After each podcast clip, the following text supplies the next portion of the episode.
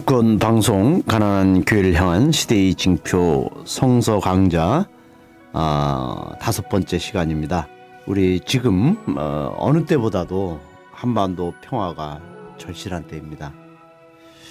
2014년 8월에 교종 프란스코께서 한국을 방문하셨는데 예, 그때 마지막 날 방한 일정 마지막 날 그분께서는 한반도 평화와 화해를 위한 미사를 집전하셨습니다. 그러면서 그 교정께서는 60년 이상 지속되어 온 분열과 갈등을 뛰어넘도록 촉구하셨는데 그 그분의 그 예, 강론 네, 한 대목을 저희들이 한번 상시시켜 볼 필요가 있죠. 우리는 같은 언어로 말하는 형제 자매이고 한 가정의 구성원들이며 하나의 민족이라는 사실을 인식하며 대화하고 만나고 차이점을 넘어서서 넘어서기 위한 새로운 기회들이 샘솟듯 생겨나도록 기도하라고 당부하셨습니다. 네, 말하자면 우리 남과 북의 그 형제들은 한 형제 자매고 한 가족의 구성원이다. 그리고 한 민족이다. 그것을 분명히 에, 인식하고 에, 대화하라. 지금 그 박근혜 이 악마 정권이 에, 군사력을 동원해서 한반도 평화를 깨뜨리고 또 미국을 끌어들여서 또 어, 사드 어, 이 무기를 도입하려고 하고 이렇게 그 무력으로 이런 한반도 문제를 해결하라는 이러한 해결하려는 이러한 위험한 그런 행위를 서슴치 않고 있습니다. 그래서 우리 가톨릭 교회는 프란스코 교정의 그 평화와 화해 메시지를 예, 우리가 잘 새겨 들으면서 우리 평화의 그 어떤 사도로서 지금 행동해야 되지 않을까 생각합니다. 그러면서 이번에 그 2016년 사순절 천주교 제주교구장 강우일 주교님의 그 사목서한 내용도 그 한반도 평화를 위해서 어, 우리 교회가 일해야 된다는 그 어? 어, 뭘까요? 음? 서한을 발표했습니다. 그분의 마지막 그 서한 내용을 읽으면서 우리 성서 강좌 열어가도록 하겠습니다. 친애하는 교용 자매 여러분, 우리는 지금 온 나라를 가득 채워가고 있는 분노와 적개심과 대결의 사고 방식을 확고히 거부합시다. 각국의 지도자들이 무기와 힘으로 맞서기보다 상대에 대한 존중과 대화로 평화적 협상을 열매 맺도록 성령의 특별한 은사를 청원합시다. 우리 모두 오직 그리스도의 십자가에 의지하며 상대를 적으로 인식하기보다 일흔 번에 일흔 번이 아니라 일흔 일곱 번까지 용서해야 할 형제로 인식할 수 있는 자비를 배울 수 있도록 주님의 도움을 간절히 청합시다. 네. 천주교, 제주교, 감목, 강우일 이렇게 발표했습니다. 참 우리 강 주교님의 사목소환이 우리들에게 현실적으로 아주 필요한 때입니다. 네, 우리 이러한 현실적인 우리 문제를 우리가 고민하면서 우리 성서를 함께 읽고 또 묵상하도록 해야 되겠습니다. 우리 김문수 소장님 또 오늘 저희들이 초대했습니다. 소장님 오늘 우리가 함께 공부할 내용은 악령 들린 사람을 고치신 예수죠. 예, 그렇습니다. 네, 그 부분 한번 좀 낭독 예. 부탁드리겠습니다. 마르코복음 1장 21절에서 28절입니다. 예수 일행은 가파르나움으로 들어갔다. 안식일에 예수는 회당으로 들어가 가르치셨다. 사람들은 그분의 가르침에 매우 놀랐다. 율법 학자들과는 달리 권위가 있었기 때문이다. 그때 더러운 악령 들린 사람 하나가 큰 소리로 외쳤다. 나자렛 예수여, 당신이 우리와 무슨 상관이 있습니까? 당신은 우리를 없애러 오셨습니까? 당신이 누구인지 나는 압니다. 하느님의 거룩한 분입니다. 그러자 예수는 그에게 잠자코 그에게서 떠나시오 하며 꾸짖으셨다. 그러자 더러운 영이 그에게 경련을 일으키고 큰 소리를 지르면서 그에게서 떠나갔다. 그러니 모두 몹시 놀라 서로 수군거렸다. 이게 어찌된 일인가? 권위 있는 새로운 가르침이다. 그분이 더러운 악령에게 명령하니 그분도 그들도 그분에게 복종하는구나. 예수의 소문은 온 갈릴레아 지역에 두루 퍼졌다. 네. 참 이 성서에서 그 예수님과 사탄과의 만남이 좀 종종 이게 이제 그 사건으로 이야기되고 있는데 예, 예수님의 그 첫 공식 활동이 마귀를 추방한 사건입니다. 예. 이게 어떤 의미를 담고 있습니까? 그렇습니다. 예수의 첫 공식 활동이 그 병자를 고친 것도 아니고 빵을 나눈 것도 아니고 바로 이 마귀를 쫓은 사건이라는 것을 마르코 복음서 저자가 강조한 것은 특별한 의미가 있기 때문입니다. 네. 예수가 살던 당시가 그 독립 국가입니까 아니면 로마 군대 식민지 치하입니까? 그 당시 로마의 식민지 상황이었죠. 그러면 신부님 일제 식민지 시대 때 우리 조선 선조들이 네. 제일로 미운 사람이 누구입니까?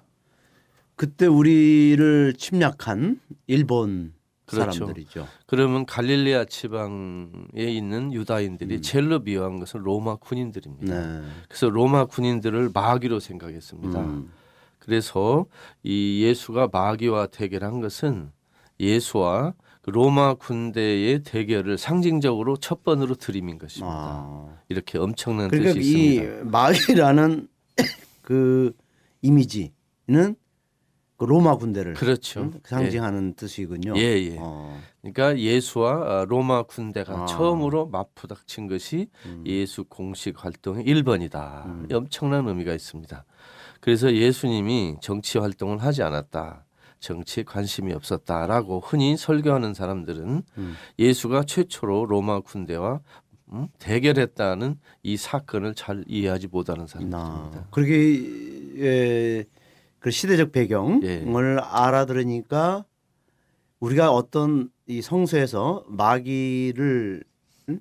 해설할 때 마귀를 이해할 때는 일단은 그 식민지 예, 예? 그 에, 어떤 지배자들을 예.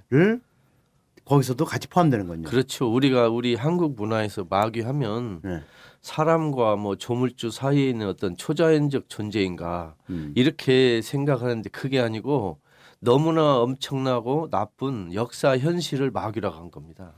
식민지 상태가 곧 마귀예요. 네. 그러니까 예수가 지금 마귀를 음. 쫓았다는 얘기는 네. 이 사건을 본 유다인들은 어 예수님이 로마 군대를 혼내셨네 이렇게 생각할 거라는 거죠. 음. 예, 그렇게 좀 보시는 게 좋겠습니다. 그러면 그 요 뭐 작년에 예. 좀 흥행했던 그 검은 사제들이라는 예, 영화 예, 그것을 이렇게 본 사람들이 그 이렇게 어떤 에, 신부들이 에, 마귀에 씌운 사람을 이렇게 추방하는 말하자면 테마 예. 어? 뭐든지 그런 식으로 그냥 그 해, 해석을 하고 있거든요. 감독도 그렇고. 예, 근데 사실은 정치 사회적 의미를 그렇죠. 담고 있는 거죠. 그렇죠. 성서에서는. 예, 그렇습니다. 그렇게 개인에게 마귀가 씌운 예, 것으로 끝나는 것이 아니라 우리 사회를 지배하는 어떤 악의 세력들. 그렇습니다. 지금 이 국민들의 삶을 파탄내고 그리고 계속해서 거짓말로 국민들에게 사기치고 있는 지금 이 빨간 잠, 잠바당 응? 이 박근혜 이 일당들이 결국은 예수님이 여기서 얘기하는 마귀 예 빗대수가 있네요. 그렇습니다. 우리 현실적으로? 오늘 우리 한국의 마귀는 누구인가? 음, 가장 큰 마귀는 누구인가를 아는 눈이 우리에게 필요합니다. 필요하네요. 네, 좋습니다. 그러면 이- 그 해당에서 그 가르쳤다는 말씀을 하시네요. 예, 예, 해당에 들어가 가르치셨는데 안식일에 예. 그러면 여기서 그 회당이 왜 그분이 해당에서 가르쳤습니까? 그 회당은 유다교의 그 예배를 드리는 건물을 우리 한국말로 번역한 건데 우리식으로 말하면 음, 가톨릭교의 성당이나 개신교의 교회라는 건물을 말하겠습니다. 음, 안식일 우리는 말로 말하면 토요일 날 유다인들은 회당에 모여서 신앙 고백을 하고 기도를 하고 그 다음에 모세오경 을 읽고 그 다음에 예언서를 낭독하고 설교하는 순으로 예배를 진행했습니다. 그런데 그 중에 그 어, 적합한 사람에게 성서를 낭독하도록 부탁하고 설교를 부탁했습니다. 그러니까 유다교 회당에서는 평신도 설교를 했습니다. 음. 예, 예수님도 어, 성직자가 아니고 평신도인데 음. 유다교 평신도로서 어, 설교를 한 것입니다. 음. 예. 그러니까 우리가 보통 그 이제 우리 신자들이 예. 이렇게 조금 오해하고 왜곡하고 있는 부분 중에 하나가 예수님은 사제였다, 성직자였다. 어? 그리고 이제 지금 현재 서- 그 성직자들을 바라보면서 아 저분들은 제2의 그리스도, 어? 그 예수의 어떤 제자, 추종자 이렇게 해서 이제 그 서- 마치 그 예수님이 성직자 직분을 갖춘 것처럼 생각하는데 이 복음을 보면은 예수님은 유대교 평신도였죠.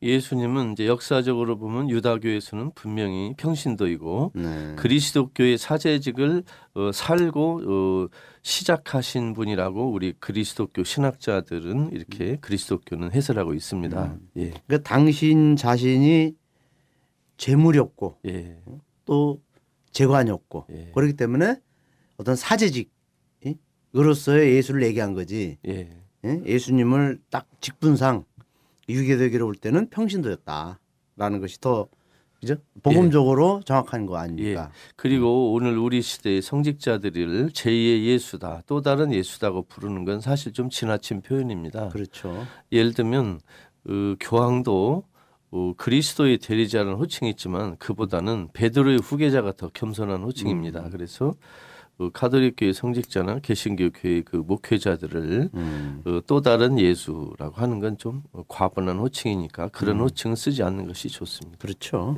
예 수를 살아야 예, 예, 그 예수를 닮은 제자가 되는 거죠. 예, 그다음에 그 율법 학자들과는 달리 권위가 있었다라는 예. 이 기절이 나오네요. 예, 그 가르치시는 것이 율법 학자들은 달리 권위가 있었기 때문이다. 그럼 이것은 어떤 그 권위, 예. 율법 학자. 첫째 율법학자가 누군지를 좀 설명하고 네. 싶습니다. 율법학자는 어, 유다교의 신학자들입니다. 음. 그러니까 법률학자 즉 사법부에 관계된 그런 사람이라기보다는 우선 그 유다교의 신학을 설명하는 신학자이고 그러나 율법학자들이 동시에 재판관 역할도 당시 일부 좀 수행했습니다. 성서에서 우리가 율법학자라는 단어를 들으면 유다교 신학자라 이렇게 해서 얼른 생각하는 게. 좋겠습니다. 네. 율법학자들은 본인 이야기를 주로 했습니다. 나는 이렇게 생각한다. 음. 그런데 예수님은 그 하느님의 말씀을 대신 전하기 때문에 어, 율법학자들과는 조금 더 다르게 보였다는 뜻을 지금 성서 저자가 이렇게 쓰고 있는 것 같습니다. 예, 그 권위라는 말을 네, 네. 라틴어로 말하면 다른 사람을 키우다라는 뜻입니다. 어. 그러니까 우리 한국사에서 권위하면 음. 뭐 카리스마, 네. 다른 사람을 제압하는 능력, 음. 다른 사람을 내 마음대로 부릴 수 있는 힘 이런 걸 권위라고 주로 어, 이해하고 이렇게 받아들이는데 네. 성서적 의미의 권위는 다른 사람을 키워준다는 뜻입니다. 키워준다. 그래서 어떤 사람이 참 권위 있으시다 하면 그분은 남을 키워줄 줄 안다. 남을 성장할 수 있도록 한다. 음. 이것이 진짜 뜻입니다. 남을 힘으로 압도하는 게 아니고 키워준다. 음흠. 그래서 우리 그리스도교에서는 권위라는 단어를 들으면 정치 경제적인 힘을 이해하지 말고 네. 다른 사람을 키워주는 성장하게 배려하는 그런 마음으로 이렇게 이해하시면 고맙겠습니다. 그러면은 그 율법 학자들의 권위는 어떻게 보면은 영어로 표현하면 파워, 그렇죠. 권력. 예, 예. 누구 마치 율법 학자들이 예수님으로부터 위선자라는 그 저기 비판을 많이 받았어요. 그러면 지금 말씀대로 예수님의 권위는 율법 학자가 달랐다는 것은 그분은 그야말로 하느님이 주신 그리스도의 그 카리스마로 인한 봉사자로서 그렇죠. 남을 키워주고 예. 또 배려하고 그렇죠. 어, 그리고 하느님의 그 뜻이 더 드러나도록 예. 해주는 그런 차원이었죠. 예. 그런데 이제 오늘날 한국 교회의 어떤 그런 그 흐름 또 이렇게 움직임을 보면은 그 권위적인 이 지적을 많이 받아요. 그렇죠. 뭐 성자들이 너무 권위적이다. 주교들이 너무 권위적이고 권력자 행사를 한다. 어떤 민주적인 그런 에, 사고 방식보다는 독선적이고 독단적이다라는 것이 그 많이 그 비판받고 부정적으로 보이는 이것은 예수님의 권위가 아니죠. 그렇죠. 예를 들면 권위가 내가 명령한다. 너희들은 나를 따르라 그러면 그것은 예수의 권위와는 아무 관계가 없는 것입니다. 음. 근데 지금 한국 성직자들의 약점이 하나가 있는데 신학교 입학할 때부터 돌아가실 때까지 민주주의가 뭔지를 잘 몰라요. 어허. 배워본 일도 없고 실천해본 일도 없고 신학교 다닐 때부터 어, 갑질에 익숙해지고 음. 명령에 익숙해지고 그러다 보니 남의 말을 듣거나 토론하거나 비판 당하는 일을 아주 못 견답니다. 그래서 그게 좀 아쉽습니다. 음, 그러니까 뭐 본당 같은 데서 이제 어떤 또 소왕국처럼 예, 음? 그렇게 또 행세할 수가 있죠. 그죠? 예, 그러니까, 잘못하면 그렇게 됩니다. 예. 그러니까 민주적인 그 훈련을 제대로 예, 해본 경험이 없기 때문에 예, 그냥 그대로 신부가 돼서도 평생 예? 그러한 어떤 좀 독단적인 그 인격을 가질 수가 있죠. 우리 평신도들은 배우자에게 바가지 긁히기도 하고 회사나 또 사회생활에서 남에게 혼나기도 하고 그게 익숙하지 않습니까? 음. 그런데 성직자들은 어, 자기 의견을 관찰하는 것만 연습이 됐고 음. 남에게 혼나거나 자기를 반성하는 기회가 적기 때문에 음. 그렇게 살다 보면 자기도 모르게 인품이 어, 균형 잡히지 않을 위험이 큽니다. 정말 조심하셔야 됩니다. 정말 예. 우리가 이제 그 응? 어떤 덕 응? 인격과 덕을 잘 갈고 닦으라. 응? 음, 그것이 참 우리 윤리에서 참 중요한 부분인데 그렇습니다. 예, 그것을 평생 우리가 그 예수님의 그런 인품을 담는 것이 예, 진정한 권위죠. 예, 예, 여기서 이제 보면은 또 그 악령이 어떻게 예수를 알아보았죠? 어, 우리 두 가지 의견이 있을 수 있습니다. 좋은 사람은 좋은 사람이 먼저 알아본다 이렇게 생각할 수도 있고 네. 나쁜 놈들이 의로운 사람을 먼저 누- 알아본다. 예를 들면 국정원 아이들이 네. 어, 올바로 사는 사람을 먼저 알아볼까요? 엉망으로 사는 사람을 먼저 알아볼까요? 누구한테 관심이 많을까요? 아 국정원요. 예. 국정원은 의인에게 예, 그러니까 올바르고 정의로운 사람들을 아주 예? 그 잡아내서 고문시키고 죽이고 싶어 하죠. 그러면 지금 뭐 테러 방지법으로 뭐 어, 요새 막 시끄러운데 네. 테러 방지법은 제가 보면 국정원 강화법이거든요. 그렇죠. 그러면 테러 방지법이 통과되면 국정원이 네. 어, 의롭고 불의에 싸우는 사람을 사찰할 것 같습니까? 아니면 그냥 어, 술이나 먹고 엉망으로 사는 사람을 감시하겠습니까? 술이나 먹고 엉망으로 사는 사람들 국정원에서 관심이 없죠. 신경 쓸 필요가 없잖아요. 어, 걔들은 어차피 예. 자기들 편이니까 예. 정말로 이 사회를 그 정의롭게 그리고 정말 민주주의를 그 이렇게 만들기 위해서 애쓰는 사람들이 이제 타겟이 되겠죠. 그래서 악령이 예수를 먼저 알아본 겁니다. 자기와 가장 반대쪽에 있는 사람을 사람은 본능적으로 알아봅니다. 저 사람은 나하고 다르구나. 음, 저 사람은 올바로 사는데 나는 이렇게 못 사는구나 하면 바로 눈치챕니다. 음. 그 뜻입니다. 그렇게 보면은 저는 이제 이 양령 음, 이과 예수의 이 만남을 볼 때마다 그 베드로 제자 베드로가 그 예수님이 너희들은 나를 누구라고 어? 생각하느냐 물었을 때 베드로가 대답을 잘했어요. 예. 당신은 살아계신 그리스도십니다. 어?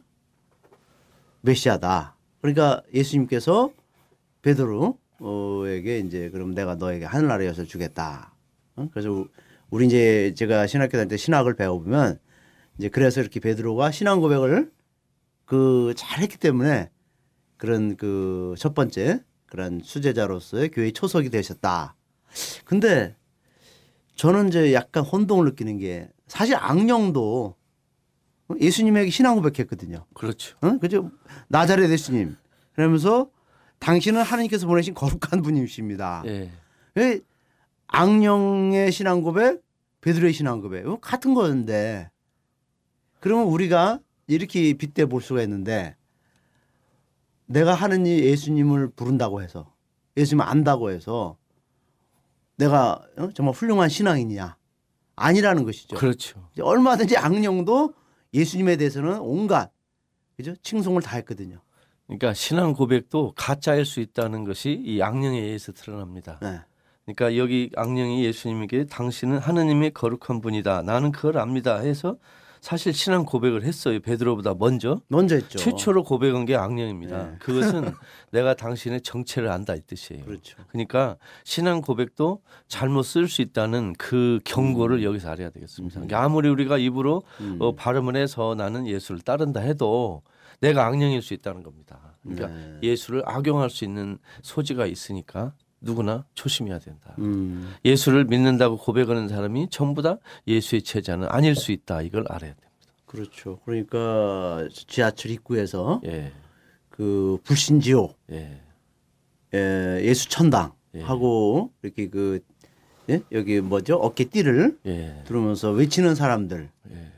사실 그 사람들이 뭐 예수를 그렇게 그 선전하고 예수 믿으라고 했지만 그러나 악령도 그런 짓거리는 얼마든지 그렇죠. 할 수 있다는 것이죠. 그렇게 그 피켓을 드는 분들이 많은 사람에게 매력보다는 좀그 혐오감을 혐오감을 주지만 음.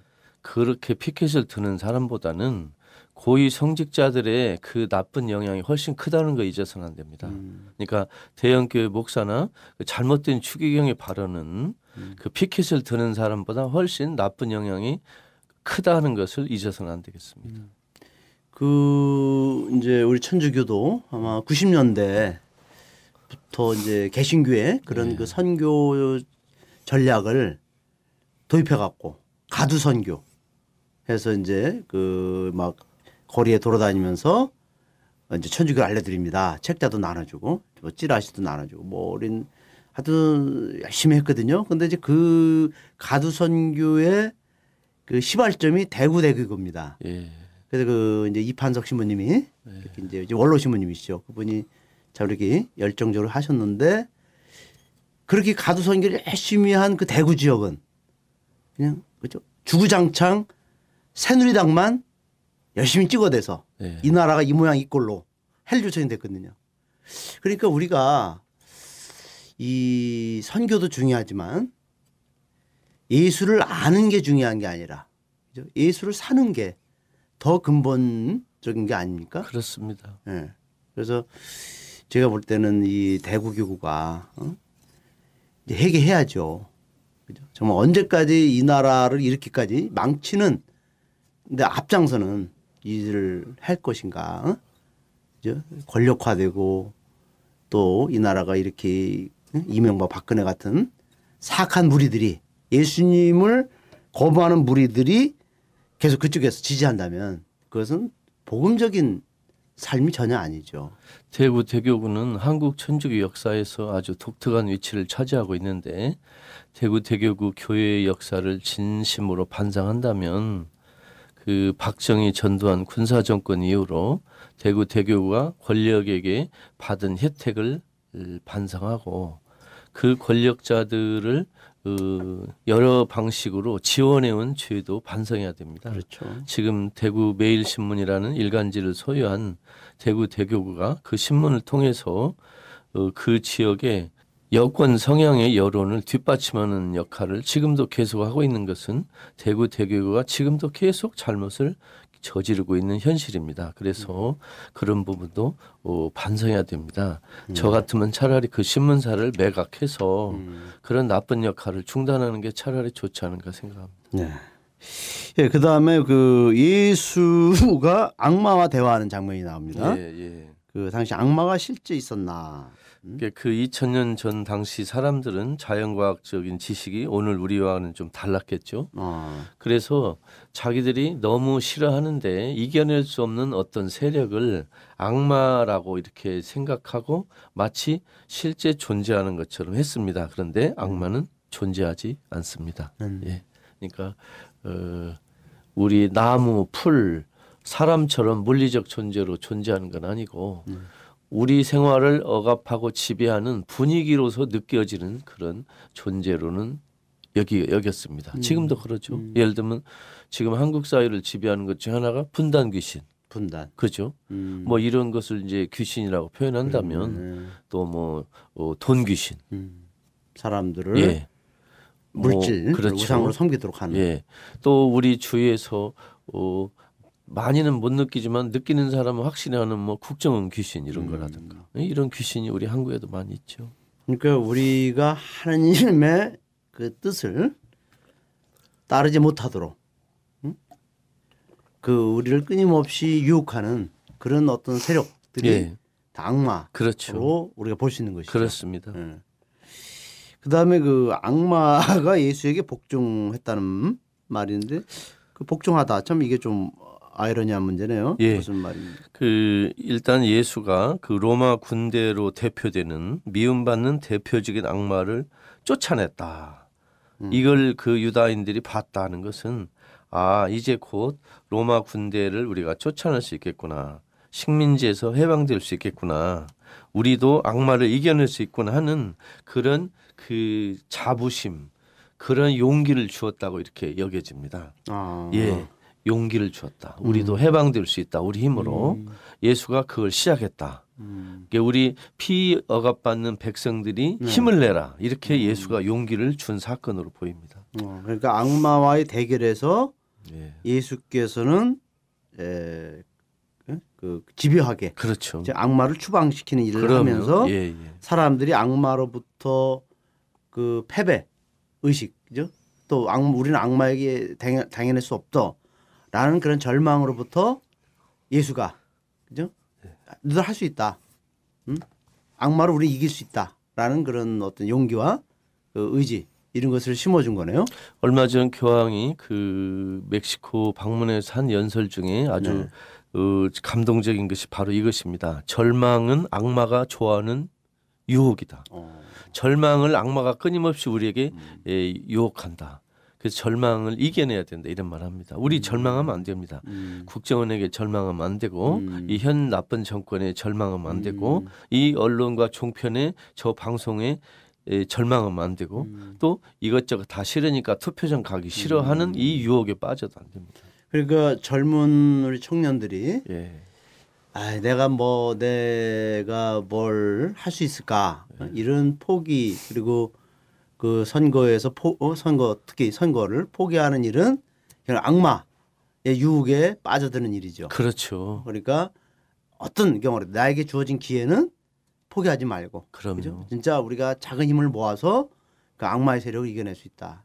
그 나쁜 정권과 또 나쁜 정권을 도와주는 그 악한 세력의 목표는 하나입니다. 음, 사람들을 정치에 관심을 못 갖게 해서 투표장에 못 가게 하는 겁니다. 음, 그러면 무조건 그들이 이기니까요. 음, 음. 그래서 뭐 어떤 일이 있더라도 투표권을 포기하지 말고 꼭 투표장에 가시고 반드시. 악마의 세력에게 그 투표하는 일은 없도록 하셔야 됩니다.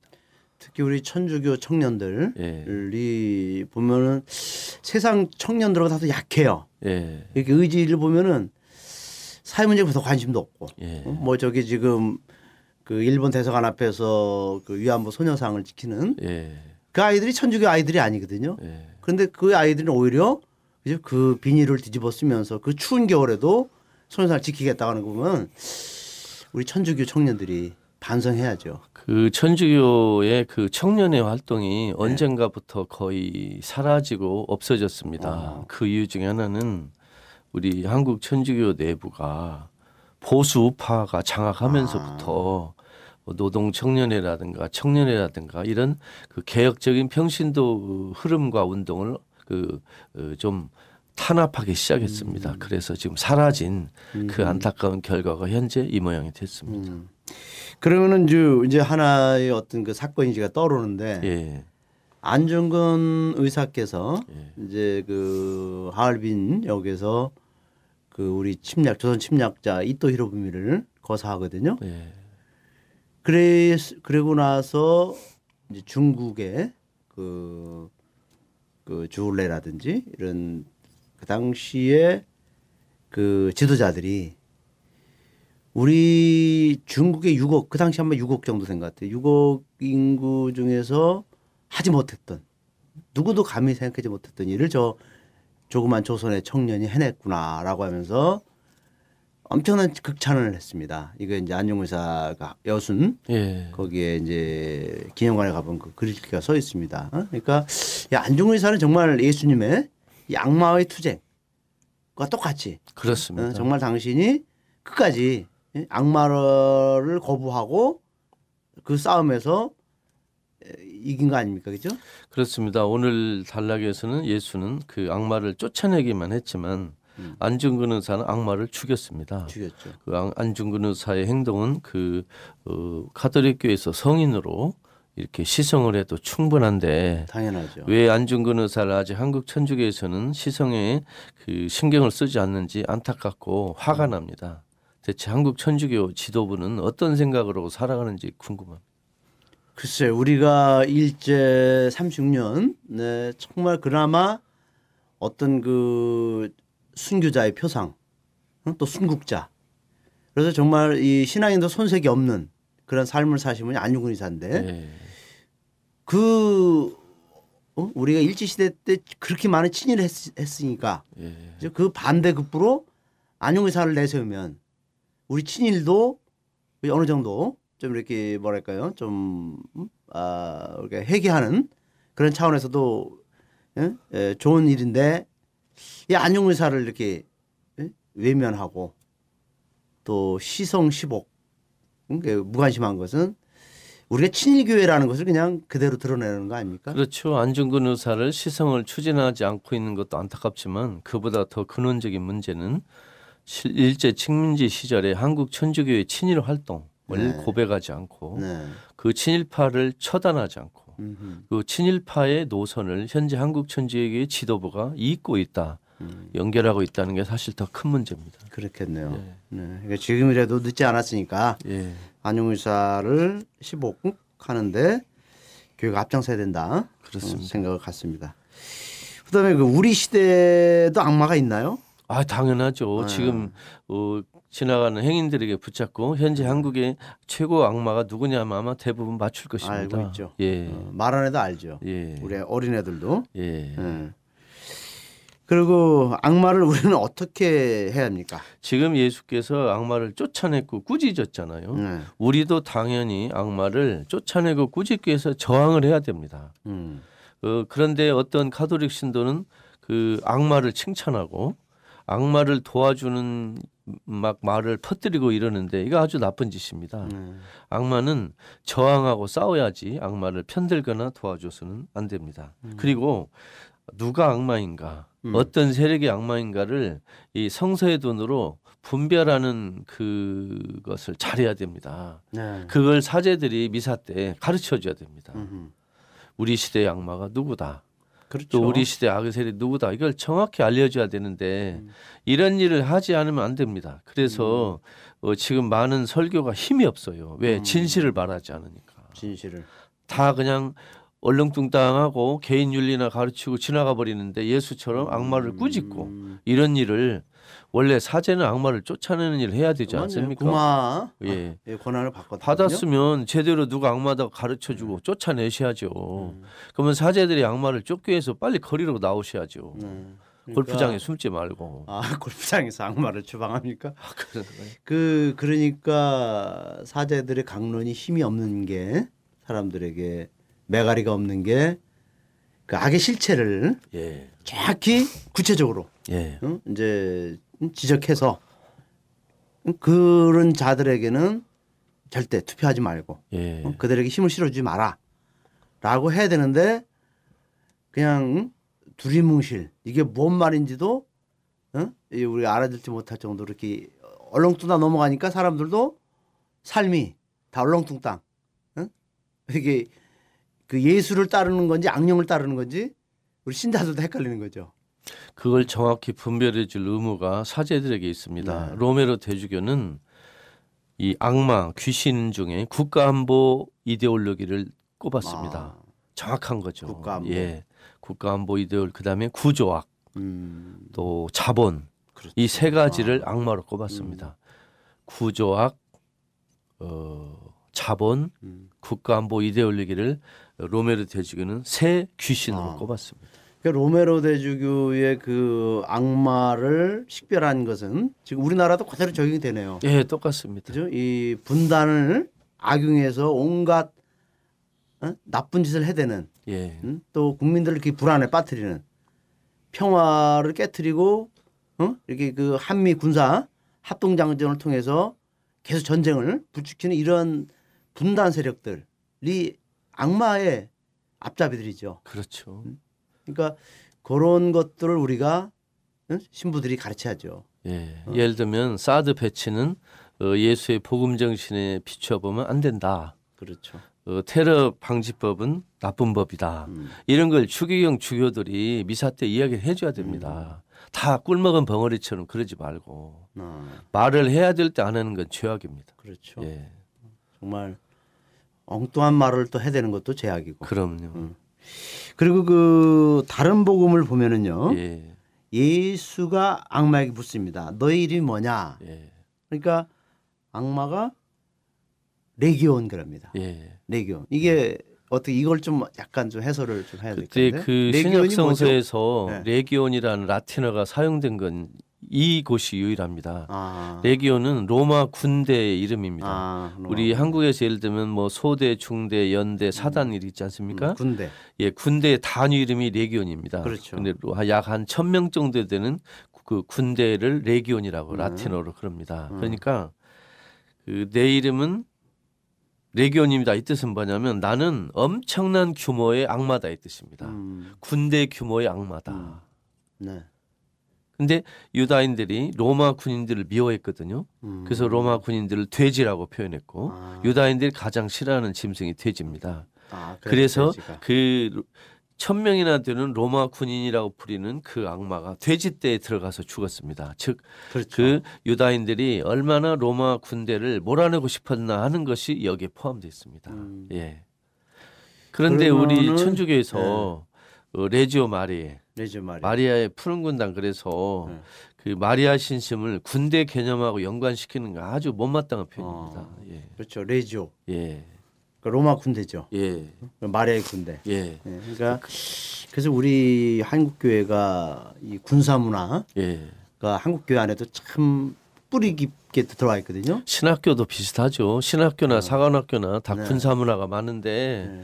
그런 건 빨리 없애야 됩니다. 예. 사실 이 복음의 문화와 군사 문화는 정반대. 그런 관계 없습니다. 거든요. 예, 예. 그러니까 지금 얘기한 대로 레기온 악마가 자기를 군대라고 표현한 것은 예. 어떻게 보면 가장 그 악마의 그 본성 예. 실체를 드러내는 게 군대라는 거 아니에요? 그렇습니다. 예. 군대라는 것은 일단은 사람을 죽이는 그렇죠. 훈련이 목적 아니에요. 예. 그리고 지금 우리나라 같은 경우는 그 이 군대 그 지금 이제 박근혜가 아버지가 군인이었잖아요. 예. 그러니까 군인이 쿠데타를 일으켜서 어? 우리나라의 민주주의의 싹을 잘라버린 그런 악행을 저질렀는데 군인들이 근데 박근혜가 또 그 아버지의 뒤를 이어서 또 이 군사 문화를 또 하면서 우리 사회를 폭력화시키고 예. 그 백남기 농민에게 경찰들이 예, 그냥 물대포를 직사해서 예. 농민들을 그렇게 순박하고 우리 생명을 살리려는 그 우리 예? 농민들을 그냥 막 살인 무기로 죽이려는 이게 다 군대 문화, 군사 문화, 폭력 문화 아닙니까? 그렇습니다. 그래서 군사 문화는 악마와 가깝다 예. 이런 인식을 해야 되고 음. 특히 카톨릭 사제들은 어, 신학교 생활 플러스 군대 생활 그래서 못된 군사 문화를 두 번이나 겪었습니다. 어. 그것이 생활에 나타나기 아주 쉽습니다. 그래서 사제들이 스스로 나는 내가 어, 인정하든 안 하든 몹쓸 군사 문화를 두 번이나 경험했다. 여기서 해방돼야 되면 열심히 내가 노력을 하고 반성해야 된다. 이런 걸 좀 꼭 인식하셨으면 좋겠습니다. 제가 이제 며칠 전에 어느 수사님하고 좀 이제 식사하면서 이런 얘기 전했는데 그 수사님이 저에게 이런 얘기를 하더라고요. 그 코스타리카라는 나라가 예, 있는데 그 옆에가 파나마 예, 그렇죠. 그러니까 그 코스타리아 그 대통령이 아 우리나라는 군대를 없애겠다. 예. 그래서 응? 군대를 다 없앴답니다. 예, 그랬더니 행복 지수가 상위 랭킹으로 뛰었습니다. 예, 예? 그 군사비 국방비에 들어가는 것을 청년들 위한 교육과 또 국민들을 위한 복지비로 다 전환이 됐어요. 예. 그러니까 사람들이 경제도 성장하고 어? 또더 사회 질서가 평화롭게 안정되고 어? 그리고 그 행복 지수가 높아지고 예. 그래서 이제 그 옆에 있는 국가 파나마에게도 그 제안을 했답니다. 너희들 군대 없애봐라. 그럼 너희들도 우리 젊은이들 군대도 안 가고 그래서 그 파나마도 그좀 따라 했더니 똑같이 행복지수가 높아졌다. 그 우리나라 같은 경우는 그 우리 청년들이 의무적으로 2년간 그죠? 그 군대 징집돼서 가서 자기의 청춘을 다 썩히고 그리고 거기에 들어가는 국방비 그죠? 천문학적인 국방비로 인해서 또 우리나라 국민 복지가 또 그냥 응? 최하위로 OECD 최하위 국가로 떨어지고 경제 성장은 멈췄고 그 우리나라가 이게 악마가 악령이 완전히 지배하는 그런 나라로 변질된 것 같아요. 그렇습니다. 그 어, 우리 국방비가 1년에 33조로 나와 있는데 네. 정확한지 모르겠습니다. 네. 33조 이런 분단 비용뿐만이 아니라 분단 정신, 분단이 우리 마음속에 정신으로 지배적인 자리를 차지하는 네, 이런 거에서 나오는 피해가 엄청납니다. 그렇죠. 물론 여러 가지 지정학적인 문제가 있어서 우리가 코스타리카처럼 군대를 이렇게 금방 없앨 수 있을지는 모르겠지만 어떻게 보면 옛날 일본의 직접 식민지 통치에서 지금은 미국의 간접 식민지 통치 시대를 사는 우리 대한민국 사람들이 좀 불쌍합니다. 그렇죠. 예. 그래서 이런 거에 있어서는 그 복음을 전파한다는 교회가 예. 이 악마 추방, 예. 분단의 악마, 또 이 어떤 폭력적 군사 문화의 악마를 추방하는데 제일 앞장서야 되는데 당연하죠. 예, 오히려 거기에 같이 보조를 맞춰주고 같이 그 협력하는 거 보면은 우리가 친일교회의 그 길을 노선을 그대로 또 답하는 것 같아요. 그래서 저는 한국교회 추기경 추교 사제들 이른바 신도들에게 그 말씀을 통해서 전달하는 역할에 있는 그 분들이 우리 한국의 역사와 현실을 정확히 보고 크게 보고 신도들에게 어, 정직하게 알려주는 이 임무를 꼭 해야 되는데 이 분야가 너무 약해요. 약하죠. 그게 좀 안타깝습니다. 그래요. 그 오늘은 저희들이 그 악마를 추방한 그 예수의 이야기를 함께 우리 공부하고 나눠봤습니다. 예, 또 다음 시간에 뵙겠습니다. 네, 감사합니다.